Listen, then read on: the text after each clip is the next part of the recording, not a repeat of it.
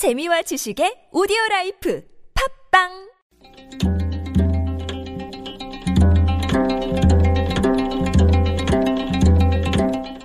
한문학자 장유승의 길에서 만난 고전 한나라 고조 유방이 세상을 떠나자 여태후와 그 일족들이 권력을 차지하고 국정을 농단하였습니다.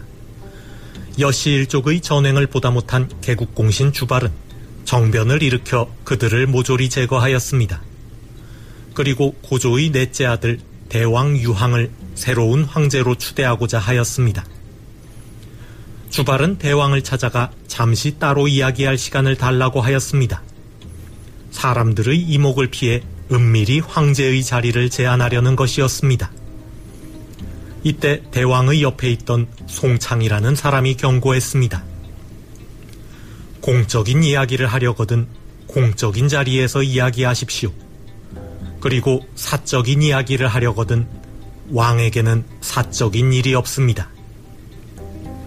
이 말을 들은 주발은 즉시 무릎을 꿇고 모든 사람들이 지켜보는 가운데 대왕에게 황제의 옥새를 바쳤습니다. 대왕은 여러 번 사양한 끝에 마침내 황제의 자리에 올랐습니다. 공개적인 자리에서 벌어진 일이었기에 아무도 토를 달지 않았습니다. 한서 문제기에 나오는 이야기입니다. 여기서 나온 고사성어가 왕자 무사입니다.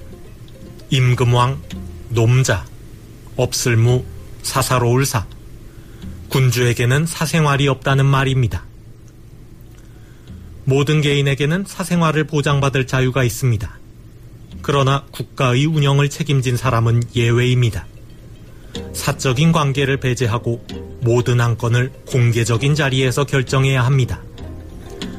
사생활 보장이라는 미명하에 국가 운영에 사적인 관계가 개입되면 어떠한 결과가 벌어지는지 우리는 지금 두 눈으로 똑똑히 보고 있습니다.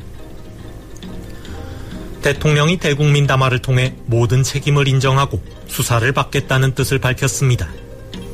아울러 개인적 인연을 믿고 제대로 살피지 못한 사실을 인정하고 앞으로는 사사로운 인연을 완전히 끊겠다고 하였습니다. 왕자 무사입니다.